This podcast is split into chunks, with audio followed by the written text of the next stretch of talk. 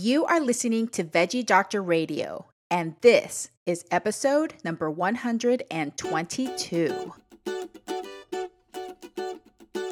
Welcome to Veggie Doctor Radio. I am your host, Dr. Yami, board certified pediatrician, certified lifestyle medicine physician, certified health and wellness coach, author, speaker, mother, wife, and human being. I passionately believe in the power of diet, habits, and mindset in sparking and sustaining well being and joy in our lives. This podcast combines expert interviews and thoughtful monologues to explore plant based nutrition, lifestyle medicine, parenting, mindset, and other exciting and fun topics. I hope that these episodes inspire you, uplift you, and equip you with the knowledge and tools to live your best life. Are you ready to get started? Let's do it. there's so many parenting books out there, right? There's so many um, options out there for like workbooks and and textbooks and uh, master classes, and they're all wonderful in their own way. But a lot of them focus on the child. Um, and in reality, I feel like so much of parenting is about the parent. It's about how we experience things. It's about how we, you know, we have expectations um, of ourselves, of how our day is going to go, of our spouses, of our, you know, of our kids or whoever. And the friction happens when those expectations are not met. Hello, hello, veggie lovers, and thank you so much for joining me today. Guess what? Veggie Doctor Radio turned three years old this month. Can you believe it? And we have started the fourth season with a refresh. So, a new cover, new cover art, new music, a new fresh intro, and it's time for some new beginnings. I hope you like it and enjoy the changes. And I hope that you've been enjoying the superior listening experience. However, I'll have to say that today is very odd. I'm in my bedroom recording today because my kitchen remodel started today. And I couldn't go record down in the basement because my husband is post call from a night shift in the hospital. He's an internal medicine hospitalist. And I can't go record outside because it's hazardous air quality. And I can't record at my office because now um, I'm subletting my office to an amazing dermatology nurse practitioner. So there's probably going to be some background of demolition noises, which is really hilarious. But you know, the show must go on. So, thank you so much for joining me for this amazing episode. I know you're going to love it, but I have a really fun giveaway in honor of Veggie Doctor Radio turning three years old and starting the fourth season. I want to give away three 30 minute laser coaching sessions. Yes, you can meet with me over Zoom for 30 minutes and I will coach you on one issue that you're having, either with yourself or with your child when it comes to nutrition or plant based nutrition or a goal you want to reach or any of that kind of stuff. I am a national board certified health and wellness coach, so I can help with those kinds of things. And I did a few of these just to do some market research, and they are just so fun, and I love it. In order to qualify to be entered to win one of these three 30 minute laser coaching sessions with me, I'm asking you to leave a rating and review on Apple Podcasts for my podcast, Veggie Doctor Radio. So, what I'd like you to do is go ahead and rate and review it. Before you hit submit, take a screenshot of your review so I can see what your username is and that you left one. And then I will pick the winners and I will let you know. Because if you take a screenshot and let me know over Instagram, you can DM me on Instagram. I'm at the Dr. Yami, or you can email me at yami at Dr. Yami, D O C T O R Y A M I dot com, the screenshot. And then we will enter you and we will be selecting winners at the end of the month. So by we'll just say that you have the whole rest of the month to submit and on October the 1st, I will select 3 winners and I will notify you. So I will notify you with the way that you contacted me, whether it's Instagram DM or email. I will reply and let you know that you won. So, thank you so much for being a loyal listener. I'm so appreciative of you, and I hope that you're loving the updates. And I'm looking forward to many more awesome episodes to share with you.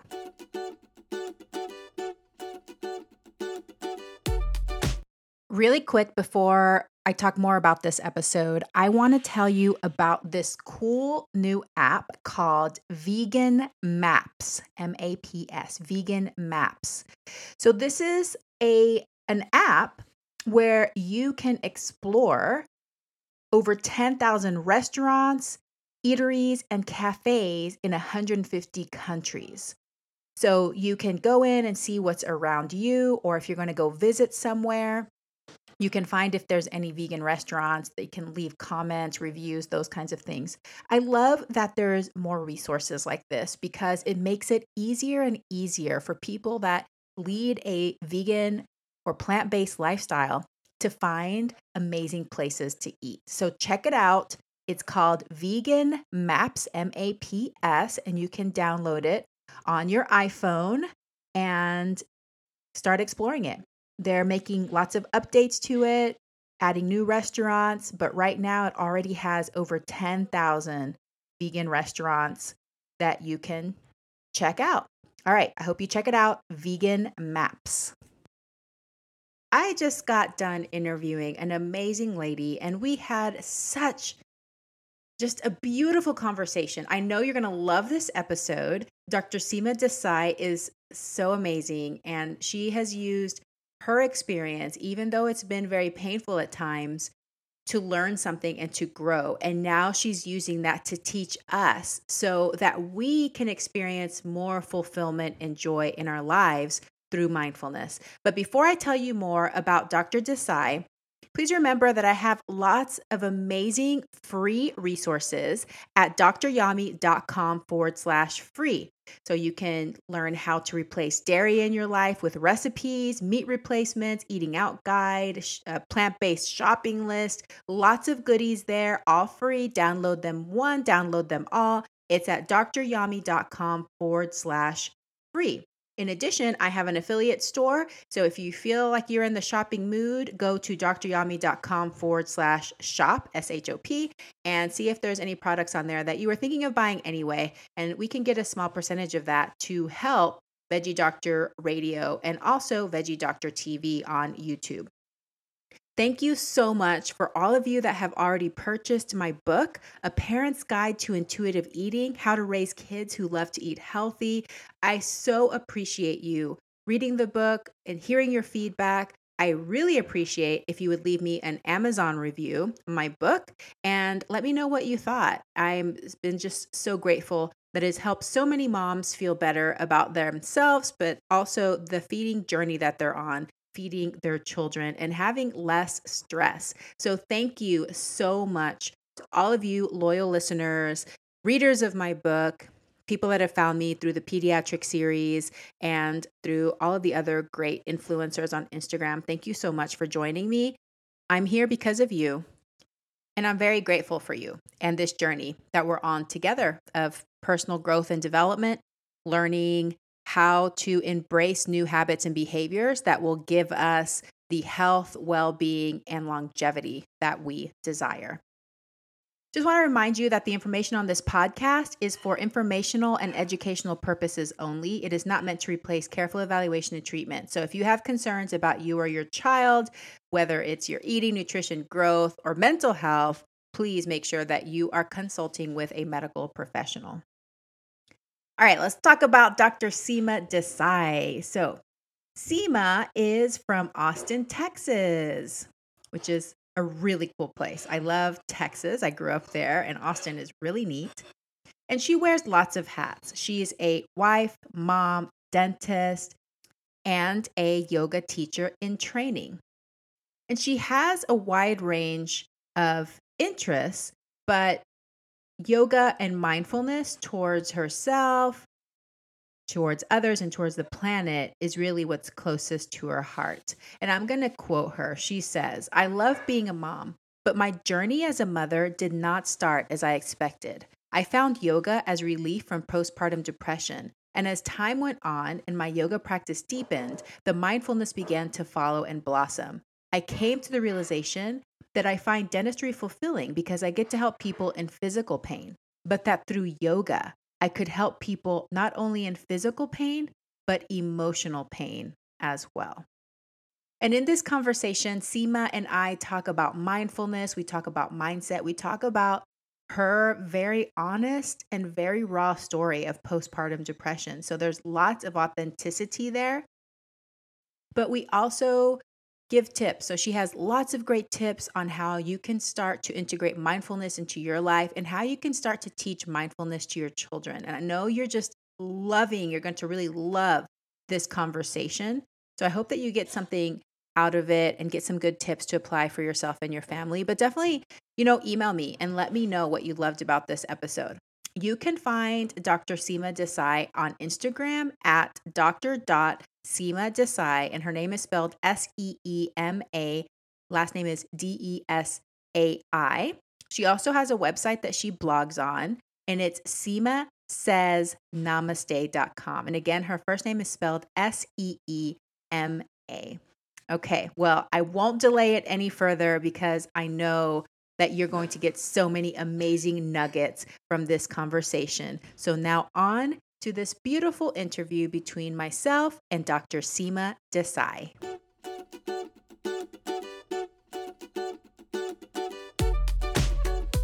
Dr. Seema Desai, thank you so much for joining me on Veggie Doctor Radio today. Thank you so much for having me. I've been looking forward to this for a really long time. Well, this is really fun. Before we started recording, I was telling you how right now my kids have started school and it seems like all of a sudden my life has become rushed again, which I don't like. So I'm glad we're going to be talking about mindfulness today because I think that's so important and something that can be so beneficial and helpful for so many people. More people need that. But before we get to the topic of mindfulness, I want to know about your journey. Tell me about your health and well being journey. All right. Well, so I have two children. I'm a mom of two. Um, and I feel like I, I wanted to be a mom for as long as I can remember. And even in college, like I would drag my, you know, my hu- now husband, we would go into like Pottery Barn Kids, and you know, I would just daydream it of how I, you know, lovely motherhood was going to be and how perfect it was going to be. And um, I think it was such a slap in the face to go through.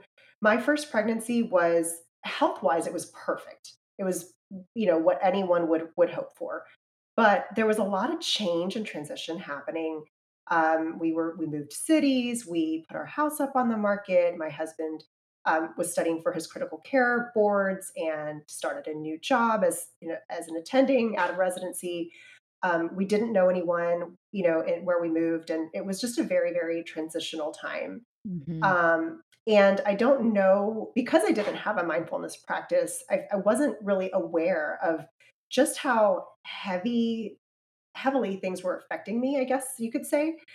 Um, so, long story short, the I had my son, and it was a very, very incongruent experience um, to what I thought it was going to be versus reality.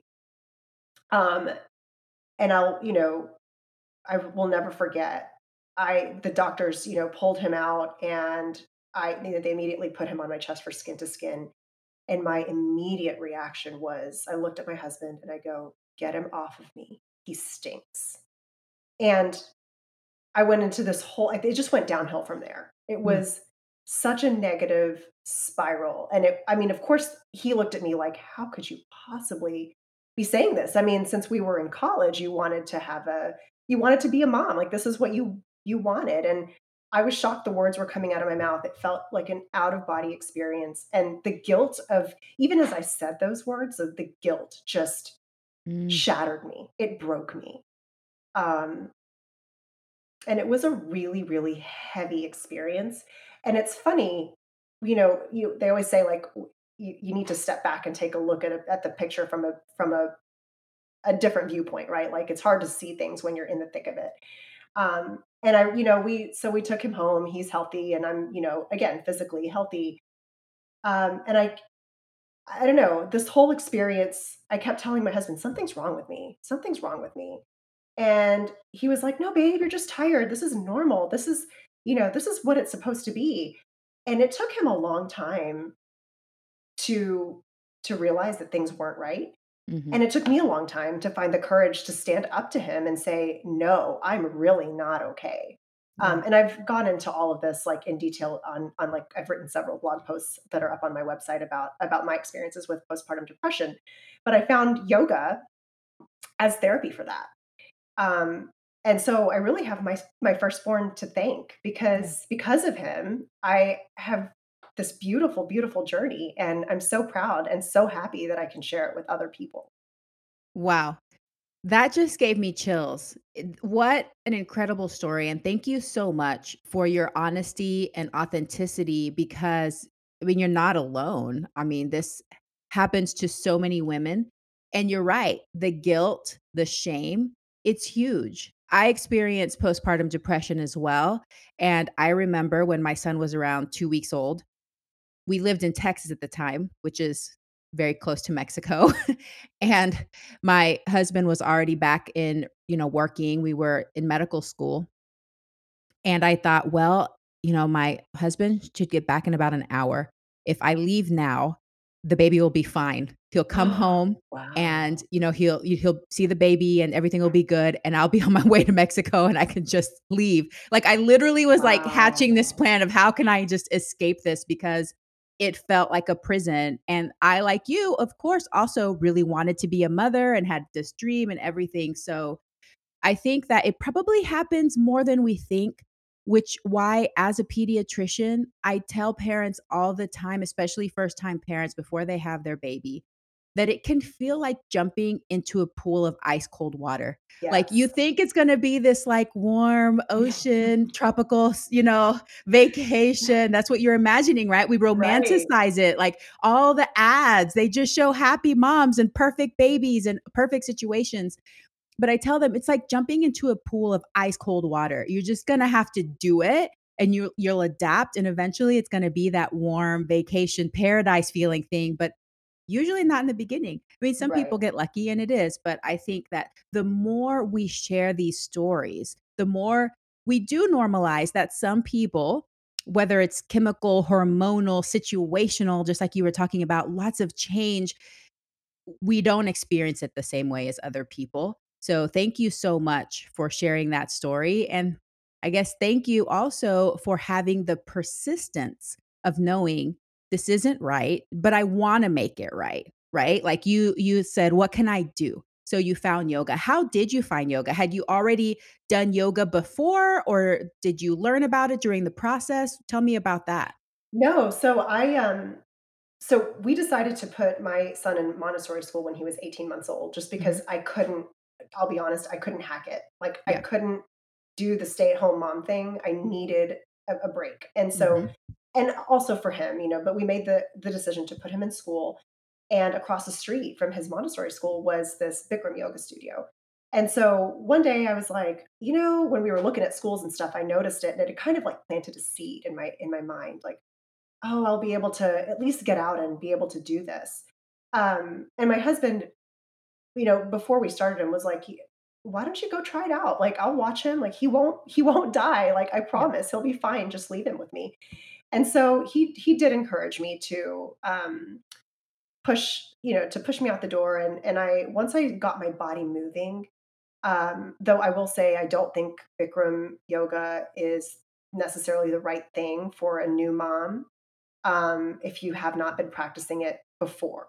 But Mhm. regardless, um, I found movement and I found yoga, and it's just something about it that really called to me. Mindfulness Mhm. was not something that I necessarily um, had on the forefront here, but it was Mhm. just more about the workout at that point. Um, but I knew it was going to be low impact, that sort of Mhm. thing. Um, and yeah, it just kind of stuck with me. I, so I did that for a little bit, and then I just it really wasn't working. My body was telling me that it was just too intense, that type of yoga. Um, so I coupled it with acupuncture, and then my acupuncturist suggested that I try a different style of yoga. And I just started on YouTube. Um, there's tons and tons and tons of great uh, yoga teachers that start out that way, and and so I just found stuff on YouTube, and then um, yeah. Long story short, it was it was just kind of fated to happen. I feel. Yeah. So it's kind of more of an evolution that you discovered it and started exploring different methods. Well, tell me about mindfulness. How do you define mindfulness and how has it influenced you in your life with parenting and your child and, and all of that? Yeah. Well, so I define mindfulness as being consciously aware. Um, and I think from the outset, that sounds exhausting. And it is if you try to run a marathon before you know how to even sit, right? Like as a baby, you would never expect a four month old to run a marathon. And that's most people, especially modern society, we are just so geared. You said it yourself, right? The simple shift of having to um, incorporate school in, in your schedule, right? Like it just throws everybody off. And we're so focused on go, go, go, get it done, get it done, get it done. Our society it has groomed us to believe that unless we are bleeding, sweating, crying, and in pain, we didn't earn it.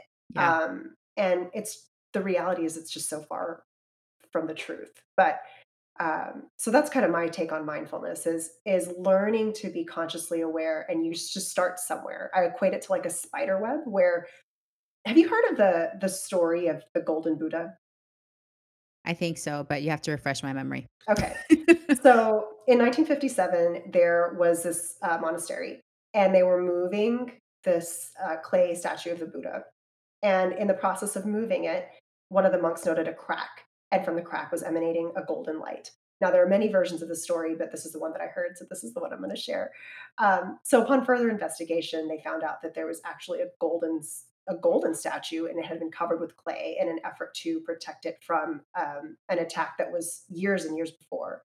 Um, that monastery had been attacked by the Burmese army, and all the monks had been subsequently killed in the attack. So no one knew about this. Uh, the monks then had covered that golden Buddha in clay in an effort to protect it because they knew how valuable it was. But I like I liken that to everyone has this inner self, right? This mm. truly perfect, enlightened version that knows the answers. Like deep down inside, we know the next right action, but we've been covered by layers and, of you know trauma, um, negative experiences, positive experiences, things that just reframe how we think. And so, um, in an effort to, I feel like at the center of that spider web that I was referring to is this golden statue, right? Yeah. And things like diet, sleep, exercise, the types of friends you have, where you live, your education, not only your degreed education, but also how much you know outside of that formal schooling. All of those things can serve as layers of clay. Mm. Um, and once you start to to bring mindfulness to one area, it's connected to the next and the next and the next, and gradually, slowly over time, you will become more conscious. You will become more aware of um, varying aspects of life in, in in different ways. And so, it's just your own beautiful personal journey. Oh, I love that. Yeah, it reminds me what what you're saying kind of reminds me of having the ability to tune in to your intuition, right? The more we practice mindfulness, yoga, meditation, the more we remove all these other layers, we can get down to our core inner knowing, our inner wisdom, and right. also our inner worthiness, maybe you know? Absolutely. Whenever you talked about how in our society we really feel like we have to have blood sweat and tears in order to feel like we earn something my oldest son is 15 and a half and he is a go-getter like he inherited my genes of wanting to achieve and he confessed to me one night because he's so open and honest with me and i just love that he just tells me what's on his mind. He confessed to me that he felt that if he wasn't working hard and it didn't feel a little bit painful, like if it didn't feel like it was just a little bit difficult to acquire, that it wasn't good enough because he's of course naturally talented in a lot of sure. things. So some things come very easily to him, but he would make it harder than it needed to be.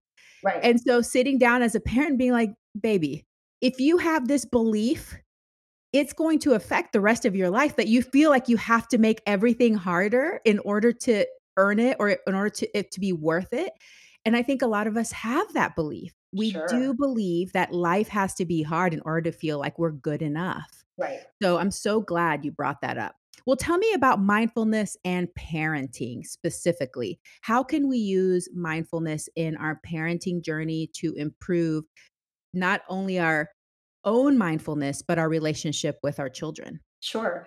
Um, you know, it's funny because I uh, I actually did a post on this about how we as parents and, you know, we're always looking there's so many parenting books out there, right? There's so many um, options out there for like workbooks and and textbooks and uh, master classes, and they're all wonderful in their own way. But a lot of them focus on the child. Um, and in reality, I feel like so much of parenting is about the parent. It's about how we experience things. It's about how we, you know, we have expectations um, of ourselves, of how our day is going to go, of our spouses, of our, you know, of our kids or whoever. And the friction happens when those expectations are not met. Yes.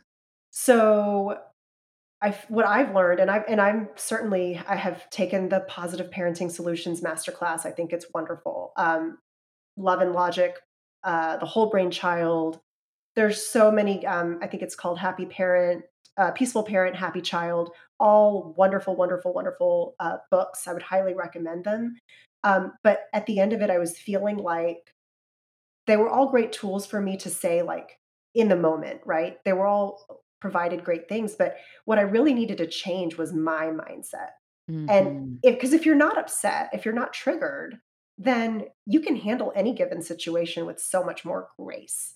Um, the way you would want to be, you know, the, the way you'd want to handle them. And so I think what mindfulness, uh, bringing that into your life will so, so wonderfully gift your children with this model behavior of, you know, how to treat themselves, how to treat their siblings, um, I, I think that it's really, really impacted how we parent. Uh, you know, I, I came from the the mindset of I used to put my kid in timeout.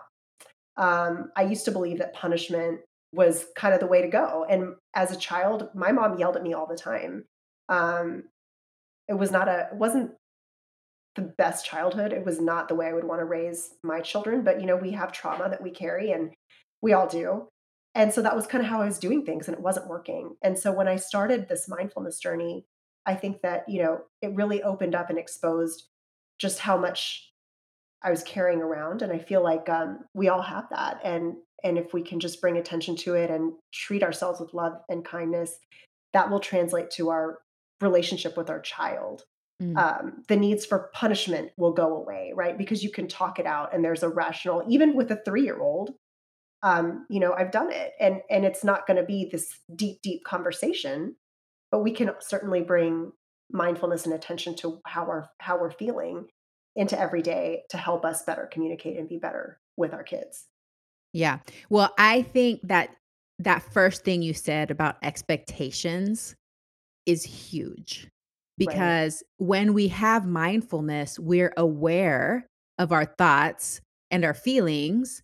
And sometimes we realize that maybe our expectations are unrealistic or our expectations are what's leading us to have this stress and tension Exactly. that goes toward, you know, like I used to be a yeller. I'm just gonna admit that right now. Like I when my kids were little, I was a yeller. That's how I achieved things, but obviously it wasn't achieving anything, right? Like I thought it would achieve things.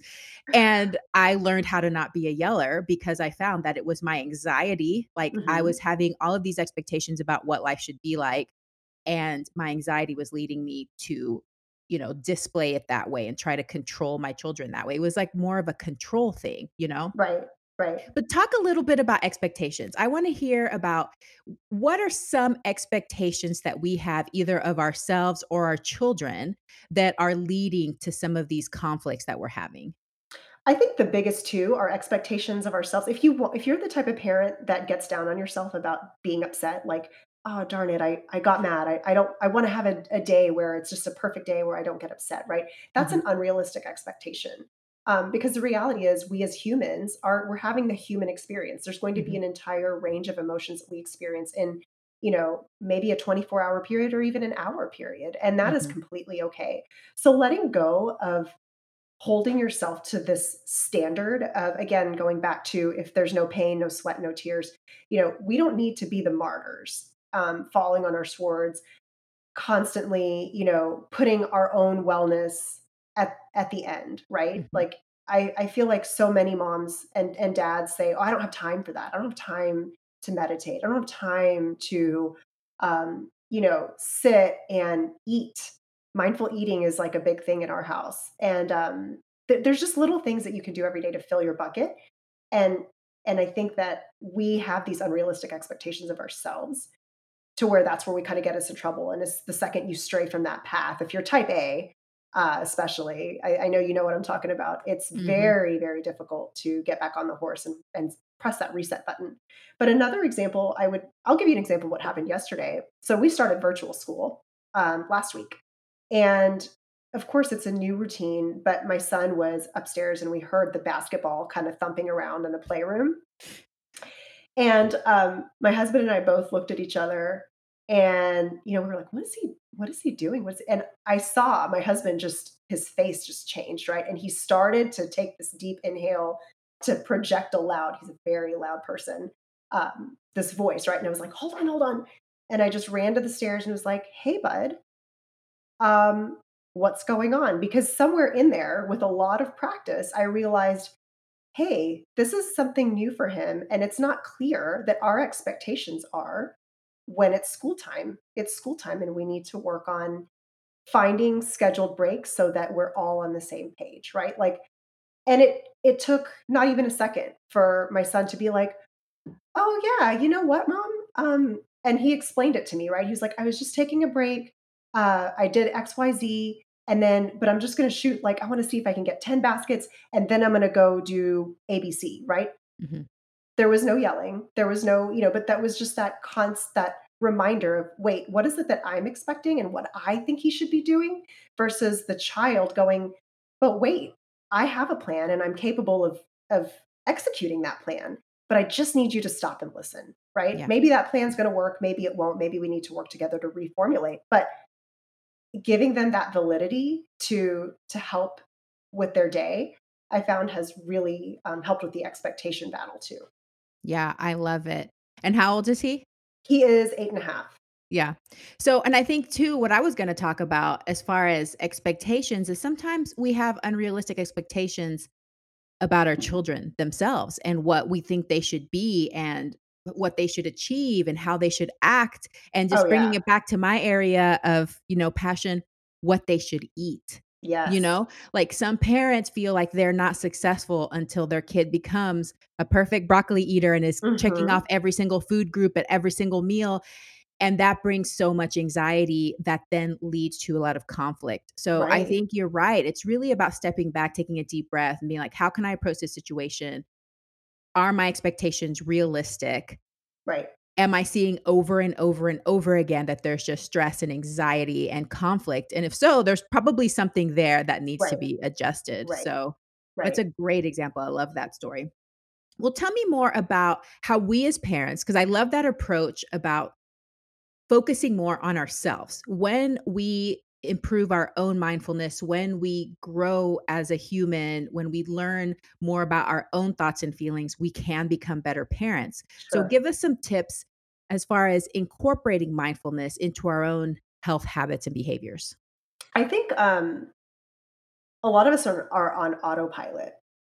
So we, for example, I'll use toothpaste because I'm a dentist, and that's you know kind of what I'm. It's my kick is is that. But it to you buy the same toothpaste, right? You buy the same toothpaste that your mom bought, and then when you go off to college, you buy your own toothpaste. You kind of buy, and it's just years and years and years of buying the same toothpaste without ever stopping to consider like what is in my toothpaste? Why am I picking this brand? Why you know? And that's kind of how life is. We we just go through these same motions without waking up and realizing that we do have choices, right? So, um, something that we do in our house as far as bringing mindfulness to to our lives is I, we we stop and we we do something called check into our bodies. Um, we have a little timer on our um, smart home device and it'll go off whatever works for you and your family, right? If you guys aren't home, then obviously it going off in the middle of the day is not going to help. But it just tells us like check into our bodies, and the whole idea is to um, stop and and listen to see am I hurting? Have I do I feel thirsty? Do I feel hungry? Do I need to go to the bathroom?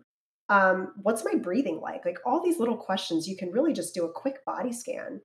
And usually there's kind of something off that you can fix.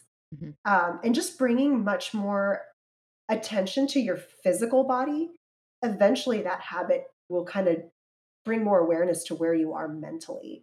Um, and it's a great, it's it's a really really great tool that the whole family can use um, to develop this mindfulness muscle together. Mm, I love that tip. And yeah, there's so much to check into because, like you said, we just go through life, we have to go one task to another. And sometimes we carry with us this burden of pain or hunger or whatever, but even just emotional heaviness that we haven't addressed. So we just right. pick it on and we're just like, you know, raging at people or whatever, but we haven't actually taken a moment to tune in and be like, okay, I'm feeling angry or I'm feeling sad or I'm feeling right. excited or whatever, you know, tuning into our bodies. I have a quick question for you. Do you feel like when it comes to incorporating some of these techniques for your whole family that both parents have to be on board? It's certainly helpful. Um, and that's I think you would agree that most parents would agree that if if one parent is not on the same page, it is just astronomically more difficult to mm-hmm. to be able to create and um, keep a healthy habit. Uh, so I would definitely say that this is something that both parents need to to at least understand or value mm-hmm. before trying to force it because if it's not if if that's not where your family is um at, and in in that evolutionary journey to to be able to receive that healing energy then it's not going to work um mm-hmm. mindset is absolutely so key so yeah it definitely helps to have both parents on board um yeah. but i mean i think for us like my husband is away a lot, um, but he's home a lot. And just the simple communication of, hey, we're doing like the check into our bodies thing. When we started doing it, he was like, I don't know what you're doing. Like Alexa's going off three times a day. And you guys are all tapping your foreheads and your chests and your stomachs, and there's deep breathing. And he's like, I don't know what's going on. Um, and you know, the kids would be like, Daddy, check into your body, you know, and he's just sitting here like, I, I, I don't know what you're saying. Um, and it's we just kind of fail to communicate like hey, this is what we're doing. This is why we're doing. This is why we're tapping. This is why we're tapping here, you know. And once he got it, it was a lot easier for him to, you know, and now he reminds us like, hey, check your buttons, lady. Like you you seem a little off. And um so yeah, I love that story. That's super cute. He's like, Where am I? Who are you people? What's going on? I just, I just got, got transported to an alternate universe. exactly. He's like, I don't know what's going on here. I don't even know I'm in the right house. Like, what's Super happening? Cute. Well, talk to me about meditation. How how do you feel about meditation, both for adults and for children? I think it's such a powerful tool.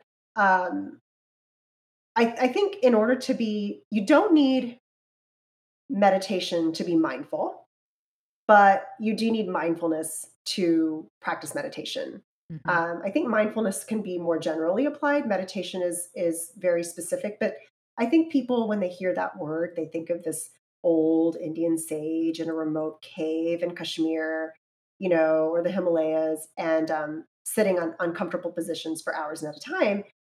And really, there's no right way to do meditation in this modern world. We're living in unprecedented times. Meditation can be as simple as a single conscious breath. It does mm-hmm. not need to mm-hmm. be fancy. You don't need to diffuse essential oils. You don't need to be wearing Lululemon. Um, you know, it, it, it is a very, very, um, and I, I, will say it's it's simple, but I did not say easy because taking that single conscious breath can be extremely difficult. So, um, and do you feel um, how do you feel about teaching meditation to children? I think it's a need. Um, just like food and and clean water. Mm-hmm. I believe with every fiber of my being that if every child were taught mindfulness and meditation, our world would be so different. Mhm. Um, because with meditation, with mindfulness, what what eventually ends up happening is you start to treat yourself with a lot of love and care, and and how you talk to yourself translates to how you treat other people and how you treat the world around you.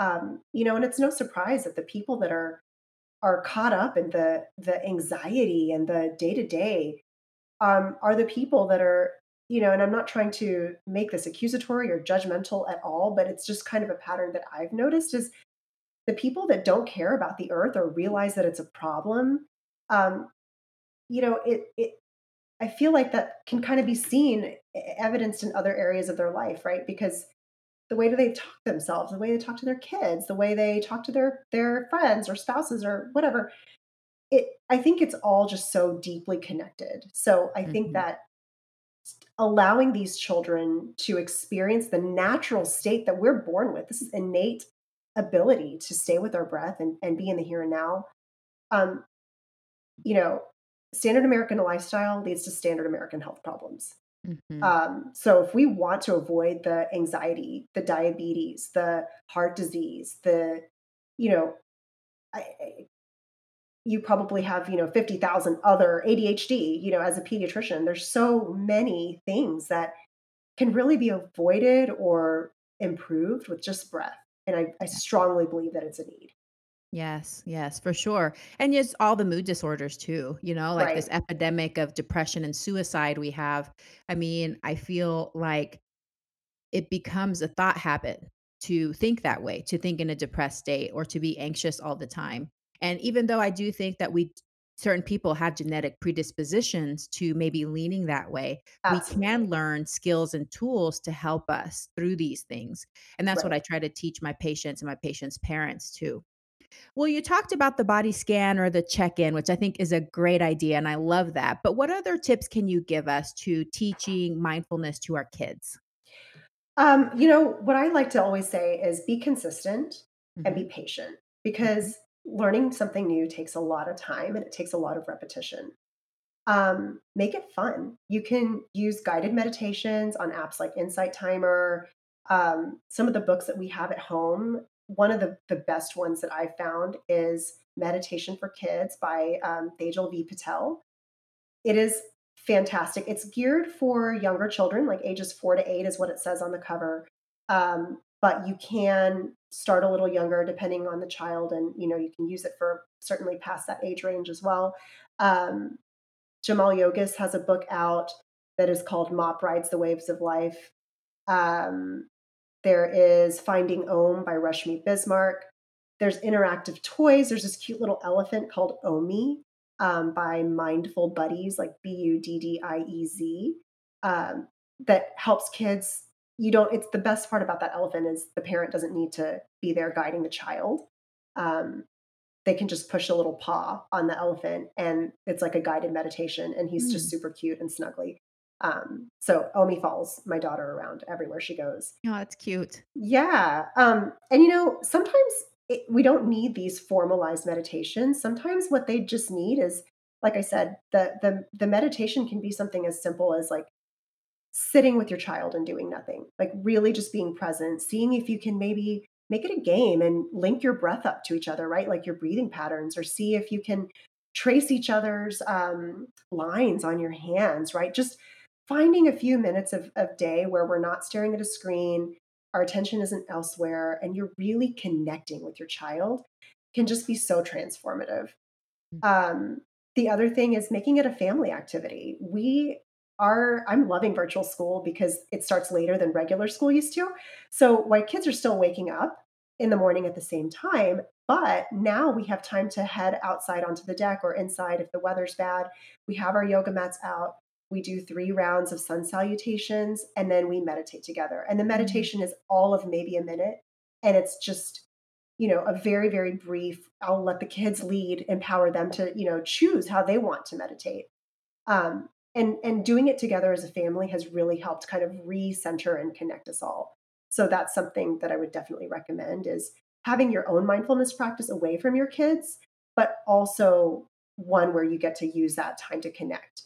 Um, and then remind them and teach them that we can't just, you know, jump into something it and and then jump to the next thing. There's mm-hmm. a, there's always a transition period, right? So when you're coming into sitting down to mindfulness, to to be mindful of the things you were doing before you sit down. If you've been running around and and um, they've been watching TV or they've been playing chase or whatever, give them a few minutes to settle in. And that way, going back to expectations, your expectations, you know, they're never going to be met, especially that first few times. So be patient, make it fun. You know, it doesn't need to be a perfect them sitting still all the time, especially if they're younger. They're not going to sit still. And yes. that is okay. Yes. Oh, those are all great tips. And I agree. I've been meditating for years. And I know that sometimes when I come to my meditation practice, I cannot settle. And and I don't get frustrated with myself. I just know that there's gonna be some meditations where I'm gonna do my best, but my body's like, ah, exactly. just like literally like I just got plugged into a fuse. And kids are the same way. And I, I love how you pointed out that for kids, these practices don't necessarily have to take a long time. I think as adults, we're like, I sit down and do exactly this much time, and this is going to be part of our routine, whatever. But for kids, it's all about just getting that habit in there and helping them be aware of how important it really is right. so that someday they're going to incorporate it into their own practice and exactly. they're going to value it as part of their own life something that actually contributes to their well-being so right. that's all wonderful that's really great right and i would say also too not to force them um, yes. if they're not if today right now is not the time like just because you know one family does it a certain way that does not make it you know right for your family or your child in that moment in that time so never ever ever force a child i i'm guilty of making this mistake and it it's just don't do it. mm-hmm. Yes. And that goes to a lot of things. Mm. Talk about that with food as well. So right. I think as parents, sometimes, just like I said, it's the expectation thing. We want our kids to be these perfect whatevers. And then we're just like, you're going to do it, you know? Exactly. And it doesn't yeah. end well. Usually, it usually it creates the does. opposite result, right? So, exactly. no, great point to bring that up. Well, let me yeah. shift gears just a little bit and talk about mindset specifically, because I know we first started talking about recording this podcast together. You had some really great thoughts about how we can approach mindset in ourselves and our children when it comes to our healthy habits even just like brushing and flossing and right. you know those kinds of things so tell me a little bit about mindset and how we can help our children with their mindset when it comes to approaching healthy lifestyle sure. habits absolutely well so there's a few things right like from the outset eating your veggies making your bed brushing your teeth, those are all things that really don't have to do with one another necessarily. Um, but they do, because I think we alluded to this earlier how we as society are programmed to avoid anything that gives us discomfort. If we don't want to mm-hmm. do it, I mean, there's so many millions of dollars. Just look around with marketing. You know, hey, let's uh you know, parents buy this toothbrush and your kid, you know, use this app and your kids will not fight you with brushing and it and you know, puree your foods and hide them in whatever and your kids won't fight you on eating veggies. You know, there's all sorts of ways around things, but the reality is it's not the task that's the problem. It's our attitudes about the task. And the mm. task mm. is really second. Um, I think it's important in life to understand that overall, yes, we want to do things that serve our higher purpose, that make us happy, that fill us with joy. But there's things that we're never going to necessarily, you know, be truly thrilled about. But they're things that we can understand and accept as part of our daily, healthy, successful living. Mm-hmm. Um, and I feel like once once you explain, you know, there's just different ways depending on, of course, the age of the child. Um, the how you approach things like toothbrushing. Um, but sorry, I feel like I'm getting a little sidetracked here. What was, can you reset me back to the? Yeah, yeah, no problem. It's how we can help our children um, approach habits what by by helping them change their mindset. Right. Okay.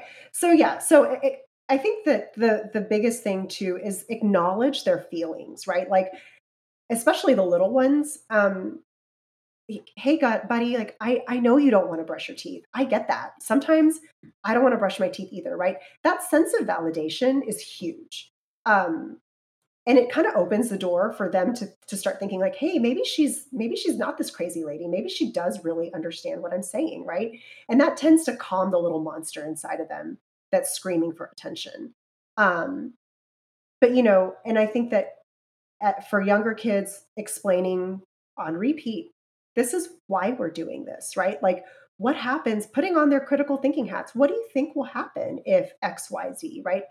Um and ha- having them tell you instead of you being the one saying uh, if you don't brush your teeth you're going to get cavities and then i this is the the thing i hate to hear is the dentist is going to give you a shot and it's like oh i'm not the bad guy you know i mean you know this better than anyone the doctor's going to give you a shot and you're just like this i'm not the bad guy here right like I, this is i'm here to help you and um, you know the veggies are not the bad guys they're here to help keep you safe and healthy and strong and um, and so I think that that explaining in just depending on where your child is developmentally, why you're doing what you're doing, will also give them less reason to fight it.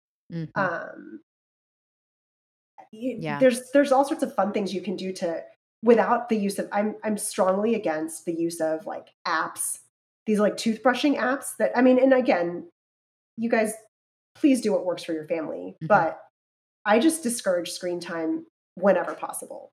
I feel like in order to use an app or whatever to get your child to brush their teeth is again allowing them to avoid the fact that they're brushing their teeth in some way shape or form so you know making it fun like singing a song for them um, giving them choices like hey do you want to um, mundane choices like do you want to start on the top or the bottom teeth today do you want mom to brush your teeth or do you want dad to brush your teeth do you want to try to brush your teeth first and then eye brush afterward? Or, you know, just these tiny little choices um, will really help them feel empowered to to not avoid these things that are typically labeled as parenting challenges. Um, but the biggest thing of all is like celebrating a successful completion, even yeah. if it's something small like you spit in the sink instead of on the faucet, right? Like if that's a, if it's a fight and you know you got them to spit in the sink, like celebrate it because if we want to build positive children and positive images for ourselves, we have to start infusing positivity at every level that we can. Yes. Um, so you know, start small, but but they those small choices they matter. Yeah, that all makes so much sense.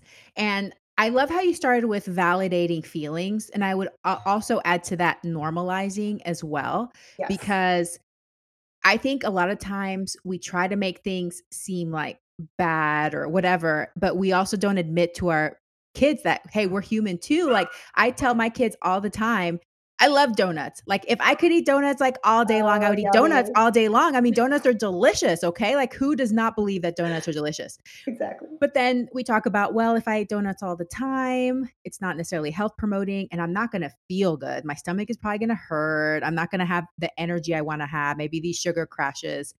So I think that validating, like, yeah, I understand. I want to eat the donut, or I don't want to eat my broccoli, or whatever, you know, and we feel that way. We're normalizing it. But then at the end, helping to anchor it, you know? So yeah. once they do finish brushing their teeth, like, how does your mouth feel? Doesn't that feel nice when it feels all right. clean? Or, you know, are you proud of yourself? Are you so glad you did something you didn't want to do, but you know is healthy for you? You know, like I think anchoring that in because believe it or not, children really do pay attention to those things, even the little ones, whenever you point it out, because that helps bring their awareness back into their body, just like talking about this mindfulness, and right. then remembering that. And the more they remember that, the pleasure of completing that task, the pleasure of right. how it feels to do that thing, the right. more likely it's going to become a habit. So, exactly. yeah, those are all great. I love how we just like broke that apart. Yeah. And I think the, the other thing I really wanted to add, if I may, is um, gratefulness Yes. Because I, the reason I am big on like things like making your bed, right? Or I mean, obviously I'm going to be big on brushing your teeth, but um, things like that, things that we don't want to do. I think if you know, it's so easy to complain, even as adults. Mm-hmm. But the the antidote to that is really gratitude, right? Like there's so many things to complain about, but there's so many more things to be grateful for. Mm-hmm. And um, you know, I like I tell my kids, I mean, it's not, it's, we don't have toothbrush wars in our house anymore. But when we did, when they were toddlers and stuff, I would talk to them about like, oh, I'm so happy that you chose to take care of your body because we've been given just this one body. And if we don't take care of it, you know, we can't do all these fun things like eating cake or eating those yummy Brussels sprouts or, you know, whatever it may be. The, the bed is a, an easy one for me that I keep going back to because it's like, be grateful that you had a, a place to sleep. That that's Yeah. why we make our bed, right? Yes, our room looks tidy. Yes, it makes you feel like you started, you know, accomplishment uh, accomplishing something at the very start of your day. All that. But my main reason for getting my kids to um, make their bed is we are grateful that we have a bed that we got to sleep in last night. And by making our bed, we're showing that we are grateful for that gift. Mm. And my kids make their beds. It's not Yeah. really a fight.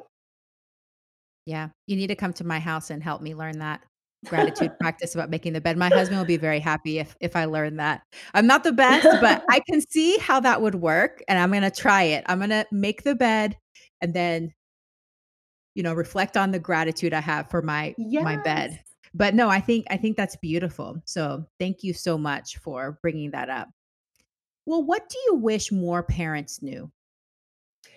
Um, I think we touched on it earlier. It's so much of parenting is really about you um, and not about the child. It's not about controlling the child. It's not about imposing, you know, of course, we are there to guide. We are there, you know, I'm not saying this should be permissive, um, but I really wish I had known from the outset that that so much of the work that needs to be done is on the parent. Um, so that's one thing. But the second thing is you always have a choice. You always have a choice. No matter if you have already spewed hot anger, you, the second you are made aware of that, you have a choice to stop and try to turn things around. Begin again, push the reset button, do whatever you need to do to, to make that situation more favorable. You have a choice when it comes to the types of foods that you give your child, um, bedtimes, the type of toothpaste you pick, all of these things like physically buying things you have a choice. Don't don't be on autopilot. I encourage all parents all people to to to try to wake up and make more conscious choices um, because the reality is if you really knew what your choices were you would probably make different ones. Yes. um, and so you know and that i feel like kind of goes along with the working on yourself uh, bit Yes, that is so profound. And I really do believe that most people don't feel like they have a choice. They do right feel trapped. They feel like, "Oh, I I'm just stuck. This is the only thing I can do." But every moment is an opportunity for a reset, and it's never too late. I have moms that come to me with children that are just 18 months old, and they're just like, "I feel like I've ruined their whole health." And I'm like, "No, you haven't. you're good You're you're good, fine okay? Let's just let's just incorporate start incorporating something new today. It's gonna right be okay." So, I love that you always have a choice. You always have a choice. That's so beautiful. Well, tell me about what personal habit you're most proud of, how you developed it, and how you maintain it. Um, the gratitude is certainly one thing. Um, it's been transformative. The you know the the habit of before I wake up, or not before I wake up, excuse me, when I wake up in the morning, I try to think of something that I'm really, really, really grateful for. Um, and in the beginning, it started out with like I'm grateful for my health, I'm grateful for my husband, I'm grateful for my kids, like the, the obvious stuff. But the more and more I practiced it, I noticed things like I'm grateful for the way the pillowcase feels against my cheek. I'm grateful that I can feel the pillowcase against my cheek, right? Those things kind of start to develop, and it's Mhm. amazing to see the transformation that happens when you start practicing gratitude. Um, I- so I think the gratitude is certainly one thing, uh, and again, asking asking why. Why am I doing this? What is my goal here? Is my goal to you know get my kids to brush their teeth, or is my goal to help them develop a healthy habit? Is my goal to help them do what I say and make the bed? Or is my goal to teach them gratitude for the fact that they had a bed? Is it Mhm. my goal to, you know, you could go on and on and on, right? Like, why am I doing what I'm doing? Or why am I expecting XYZ of my child? because then you can adjust your expectations or you can have a conversation with your child about those expectations and it really turns into a whole different ballgame mm, i love it that's beautiful yeah and and that approach to gratitude one thing that i've realized about gratitude is that gratitude is infinite you can break it down you can slice it into the smallest things i mean just like you said you can start with i'm grateful for having a bed i'm grateful for how the sheets feel i'm grateful that this material even exists i'm grateful for the the rays of the sunlight i'm grateful that there's even a sun i mean you could go on forever and ever and ever yes.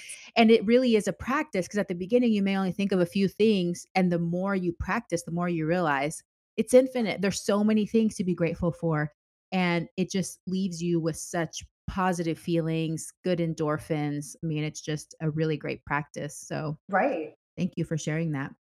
Well, Dr. Desai, this has been a fabulous conversation. I know that so many parents are going to benefit from listening to this episode. So, can you please tell us how listeners can connect with you?